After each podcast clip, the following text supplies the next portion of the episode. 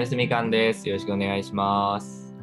えー代表の高岡と、えー代表の高岡とサーバーサイドの今日は星くんが来てくれて話していきます。よろしくお願いします。じゃあ簡単に自己紹介だけ？僕代表の何回も言ってんだ 代表の高岡と申します、えー三重県の出身です。よろしくお願いします。はい、よろしくお願いします。えっ、と、みかんでサーバーサイドとインフラのエンジニアをやってます。星です。よろしくお願いします。はい、よろしくお願いします。じゃあ今日は星くんと話していきますっていうので、えー一応テーマがあって、みかんの技術で特に面白いと思うところはどこですかっていうのをうん話し。てみましょうというので、はいはいはいはい。星くんが去年、一昨年の夏から一緒にやり始めて、1年、1年半ぐらい経ってうんいろいろ変わってきてるとは思いますけど、今、みかんの技術でこの辺おもろいでみたいなうんうんうんうんところは何かありますか？うん。そうっすね。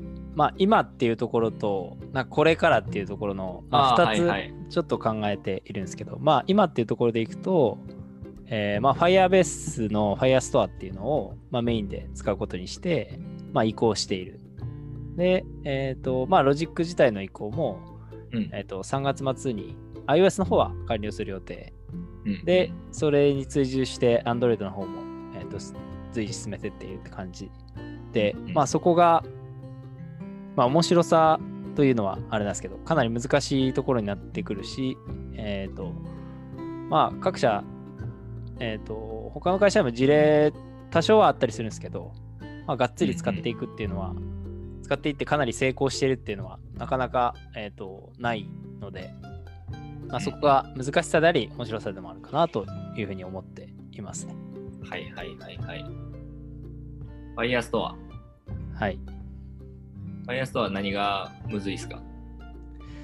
やっぱりなんか NoSQL キキーバリューストアみたいな感じなんですけど、まあ、ダイナモうん DB とか AWS のやつあって、うん。まあよく聞くと思うんですけど、まあそれとは、それとまあ似てはいるんですけど、またちょっと違う、えーところもあって、例えばですけど、まあなんか階層構造になってたりとか、あとはなんかリファレンスっていうのがあったりとか、セキュリティルールっていうのがあったりとかまあなんか普通のキーバリューストアとはちょっと違う特性を持っていて、えーあとはまあ普通にキーバリューストアだってだけじゃなくてリレーショナルデータベースと全然違うんで、まあそこもかなり難しいところでありますね。うん。はいはいはいはい。なんかただまああ、は。はいい。どうぞ。ただかなりいいいいところもあるんで、はい。うんうんうん。そうですね。そう、それを、なんか、け癖あるやん。うんうん独独自の感じがあって、癖があるけど、まあ、あえてそれを選定したところ、さっきその、うんまあ、良さみたいなのね、のところは、改めて、な中の人は改めてですけど、なんか、どの辺ですか、うんうんそうっすね。やっぱ一番のところはやっぱオフラインでデータを扱えるっていうところ。そのめんどくささを全部 SDK でえー回収してくれてるっていうのがやっぱ一番の良さなのかなと思っています。うんうん。特にみかんだと、えー地下鉄で勉強したいユーザーっているんで、まあなんか、ユーザーインタビューとかでもあったんですけど、その普段えっと地上ではなんか動画見てて、え地下鉄乗ると、乗るときになんか動画見れないから、まあみかんやりますみたいな、っうんうんうん。ていう使い方もあったりするんで、うんうんまあ、そのオフラインで学習できるっていうところが、えっと一個のサービスとしての強みなんで、うんそれを、まあ、実装しなきゃいけないっていうので、はいはい。Firestore を選定したっていうのはありますね。はいはいはいはいはいはい。リレーショナル SQLite とか、うんうんレルムとかやと、やっぱちょっとしんどいなみたいな。まあ、レルム、まあ前、以前まで使ってたというか、まあ今も絶賛移行中なので使ってはいるんですけどうん、SQLite とかレルムとか、もちろん、えっ、と、クライアント内部でデータベース持って、えーサーバーサイドで通信したデータを、まあ、そこに保管しといて、まあ、使うっていうのも全然できるんですけど、えっ、と、まあなんか、そのデータの整合性を取ったりするのに、まあ、自前で実装しなきゃいけない。みかんだと、えー、アップデーテッドアットっていう、そのなんか、いつまでは更新してるよっていうのを持っといて、それ以降のデータをももらったら、まあ、入れてあげるみたいな実装を自前で実,、はいはい実装しなきゃいけないんで、はいはいはいそ。こが一番のめんどくささであり、かなり難しいところではあるかなと思いますね。なるほどなるほど、そうか。だから差分同期とかを自前実装していって、そこら辺の細かいケースまで拾っていくみたいな、結構きつい。で、コンフリクトしたりしたら、複数端末からの書き込みで、そうさあどうすんの？みたいなところをうん全部考慮するのって結構大変ですよねっていうのを、うんまあ、SDK って感じか。そうですね。はいはいはいはいはい。確かに確かに。うんどうですか？なんか、ファイストア入れ始めたのが多分去年の頭ぐらい。うん去年の春ぐらいか。で、はい1年ぐらい、まあ、経ち経ってるやん。だ当初見えてた範囲と実際やってみて1年ぐらい運用してみて、このうんプロダクション環境で。うんまあどうですか？そうっすね。やっぱ、まあ、えーまあ、いいところもたくさんあるんですけど、うんその、まあ、難しいところはやっぱめちゃめちゃあって、うん。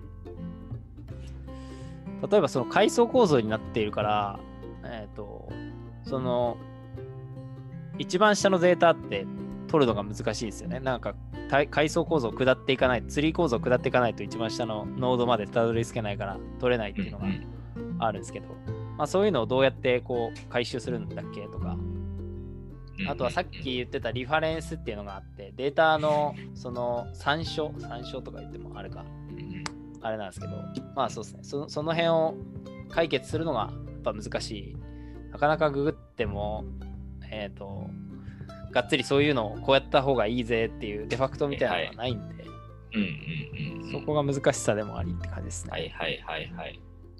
まあそうですよね。Firestore はね、まあもうベータとかは外れてるけど、うん。まあ、でも一定の規模のサイズでつがっつり使ってるみたいな、そんなに聞いたことないもんね。そうっすね。うん。と思いますね。はいはいはいはい。先進事例になっていく感じですね。うん。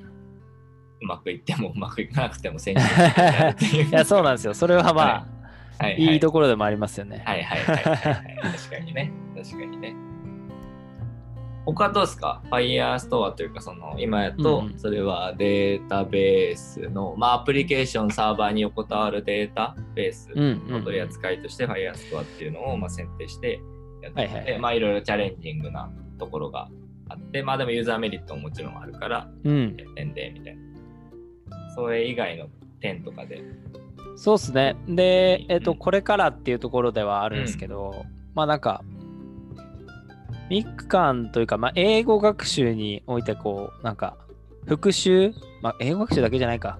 学習においてふ復習ってかなり大事なことだと思うんで、まあ、反復して、えー覚えて、英単語だったら、まあ、覚えていくとか、まあ、文法だったら、文法をその、どういうふうに使え使うのかって覚えていかなきゃいけないんですけど、その、まあ、人間絶対忘れるんで、反復して、まあ、記憶に定着させるっていうところは大事だと思うんで、まあ、そこをみかんがどうやって、えー実現していくかうんっていうのが、これからの技術のところで面白いところかなと思ってます。現状だと、まあ、あの、みかんは総復習みたいなので、うん。昨日学習した単語を勉強するとかって機能があるんですけど、まあそれ、なんか人間が昨日学習した単語を選んでやっていくっていうのよりかは、まあこれぐらいた時間が経ってるから、この単語をもう一回復習しましょうっていうのがうん。できたりとか、それを個人に合わせて、えー出してあげると、まあ、より早く多く英単語を覚えられるよねっていうので、うんうんそこをどう実現していくかっていうのは結構面白さではあるかなと思っはいてます。はいはいはいはいはい。いいっすね。記憶ね。記憶のところにどうやってそうですね。最適に覚えていけるか。僕らかなり難しいところではあるんですけどね。うんうん誰もその自然言語とかその学習についての、まあ、学術的な知識とかはないんで、うんそこをどうやっていくかっていうのは、まあ、面白さであり、どうやっていくのっていうはいはい。感じは。あそうっすね。一人、すみません、いましたね。一人いました、社内には。はい。そうですね。英語の教師の免許を持ってるデザイナーがいて、そうっすね。はい。確かに。ですね。はいはいはい。そうですね。まあなんかその辺はこれからのところで、結構みかんは、えーっと、なんていうの、俺、俺とか、その一緒に作り始めたそのうさみっていうやつがこうなんか英語やってきたやつをの勉強法これがいいでしょっていうので結構、うん。お手製ロジックっていうとなんか言い過ぎやけど、うん。そのもうちょっとちゃんと作ってある感じやけど、うんみたいな感じになってて、もうちょっとアルゴリズム上アップデートしていけるようなアルゴリズムしていかないといけないよねみたいなところとか、まあうん。えー結構課題感としてはあって。でなんか俺は学,、学習と継続？学習の内容とかと継続みたいな両方あってでそれぞれパーソナライズしていかないとうん。いかんから、さっきの学習の中のその記憶のタイミングみたいなやつと、うん。タイミングごとにどんな学習すんのみたいなうん。なんか、みかんだと英英語から日本語で4択で、まあ、基本今やってるけど、うん。うん。なんか、もう結構覚えて、英日は正解してるよみたいなはいはい感じでも、はいはい。そうやって、じゃあ本当に覚えてることになるのかっていうのは、じゃあ日英をやってみないかもしれんし、はいはいなんか、例文穴埋めかもしれんし、なんか、うん。タイピングさせてみるとか、わからんけど、そういう形式みたいなのと、これタイミングみたいなやつ。で、あとはその、継続の、継続させるためにはみたいなので、まあ今やとね、物質しかないんやけどね、継続させるための、結構、そこら辺継はかなり続はそうっすよね。うん。うん。継続はそういう忘れないようにさせるにどうするんだっけみたいなところはかなり難しいなっていうのを思いながら。そうっすよね。なんかその継続って結構しかもいろんなとこに横転できるなっていうのがあって、うんうんうん。そのまあ運動とか健康とかもめっちゃ継続重要だし、なんか普通にサービスとかも継続ってかなり重要じゃないですか。うん。なんか、ん。まあ、例えばニュースアプリとかで1日開いてもう終わりっていうのだと、まあそのサービスはなんか使ってくれないけど、うんうん。継続して開いてもらえるようなものにするにはどうしたらいいんだっけとか、うんね各社結構考えてはいるけど、はいはい。まあ、技術でそこを解決するのってかなり難しいけどできたらすごい、すごいですよねっていう。はいはいはいはい。間違いないですね。まあ継続率まで言っちゃうとね、もうどのアプリ会社も KPI 入れてるような、アプリ会社に、アプリ会社に限んないよね、多分。限んないですね。まあ、飲食とかも継続してもらわないと、まあ、潰れちゃうので、はいはいはい。はいはいはい、はい。全てに効いてくるかなっていう。それはまあ間違いないなうんこの辺のところは。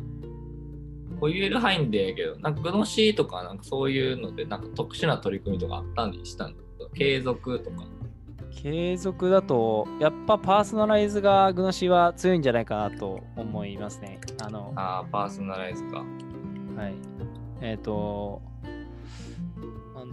まあ、広告とかもそうですけど、その、うん。例えば僕が化粧品の広告出されても絶対にクリックしないし、興味ないから、まああんま見たくないなって思うじゃないですか。でも、はいはい。なんかじゃあ、キーボードの広告出されたら、おおこれはみたいな。でクリックしちゃうし、別になんかそこに嫌な感じも覚えないから、うんうん。なんかアプリの体験も損なわないうんうん。し、まああとは記事。ニュースアプリだとまあ記事が重要なんで、うんどういう記事をこの人に見るんだっけっていうので、興味のある記事をトップに出してあげると、まあ、継続して利用しやすくはなると思うので、そういうのを、まあ、ユーザーごと、ないしはユーザーのデモグラごとに、なんかパーソナライズしてやっているっていうのは、はいはい。ありますね。確かに確かに。なるほどね。うん。そうすると、まあ、みかんとかで、えまあ、英語学習とか英単語学習やと、まあ、単語に限って言うと、まあ、その例えば TOEIC の点数上げたい、700点から750点したいみたいな人やったら、まあ、そこにドンピシャな単語みたいなのがそもそも出てくるとか、あとはそれが記事みたいなとこで、あとはプッシュ通知とかやと、それで忘れてそうなやつ、さっきの学習と絡むけどね、うん。忘れてそうなやつをまあ届けていくみたいなうん。話とか。で、そうですね。うん。もう一個上がるとなんで TOEIC やりたいんやっけみたいな。海外駐在したいみたいな。ニューヨークの金融、何？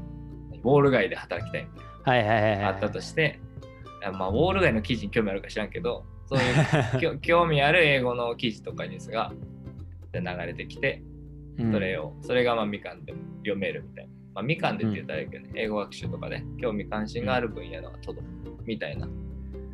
そうっすね。まあ、あと、思っているのが、英語を勉強する人って多分、英語を使って何かしたいみたいな、こう、キラキラしたものがあって、最初始めると思うんですけど、だんだんそのキラキラしたものがだんだんこう、現実味なくなってきてなえるみたいなはいはい。のがあると思うんで、なんかそこをうまく見せてあげられるといいかなとは思ったりしてますね。はいはい、例えば、英語を話せる人と、こう、なんか話す機会をうんまあ作ってあげるとか、できるといいいいなと思いますけどね。はいはいはいはいはいはい。なるほどなるほど。まあだからできううまくいった先の体験にちらっと触れられるみたいな。うん。そうっすね。はいはいはいはい。面白い。いうん。いですね。ここら辺は全然みかんは特に継続のところは人でめっちゃやってる感じがその例えばめ、こうん。声のかけ方もさなんか今日やってないですよみたいな。はいはい、はい。今日とか今日やりましょうねっていうのとなんかあのなんか思いっきりどじかられるみたいな ふざけんなこれやってねえぞみたいなののスパルタモードが刺さる人みたいなうん。とかは今はなんかそのひカスタマーサポートの人がさ一本一本手打ちのプッシュ通知みたいなの今したためてるからさ、そうっすねこ。の辺はねなんかいくつかパターンを分けられるといいですよね。うんうんはいはいはい。いいですね。そこら辺はだからこれから継続、学習継続のあたりは、まあなんかパーソナライズみたいなのが一番近いんですか？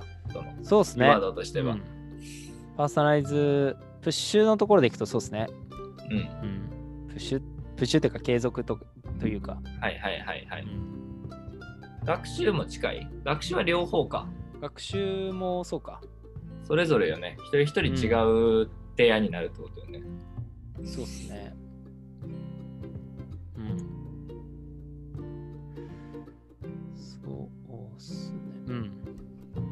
あ、一人一人だと結構難しさがあるんですけどね。まあ、なんか一人一人にやっていくのって結構限界が。ある。と思うんで、ある程度の集合で、プッシュとかは特にそうで、一人一人違うメッセージって作るのなかなか難しいと思うんですけど、うんうんうんまあ、ある程度の単位でユーザーをグルーピングしてプッシュしてあげるみたいなのでも全然、うん。はいはいはいはい。今今よりは全然いいと思う思いますので、うんうんうんうん。まずはそこかなとは思ってますけどはね。いはいはい。確かに。まあそういうのをこういうのなんかこういうの話すたびにだから今使ってくれた人めっちゃありがたいなって感じするよね。めちゃめちゃ全然追いつけてなくて申し訳ないっていう感じが 感じがあるからうん。それはここからチャレンジをうんい。きますか？そうっすね。はい。ありがとうございます。thank you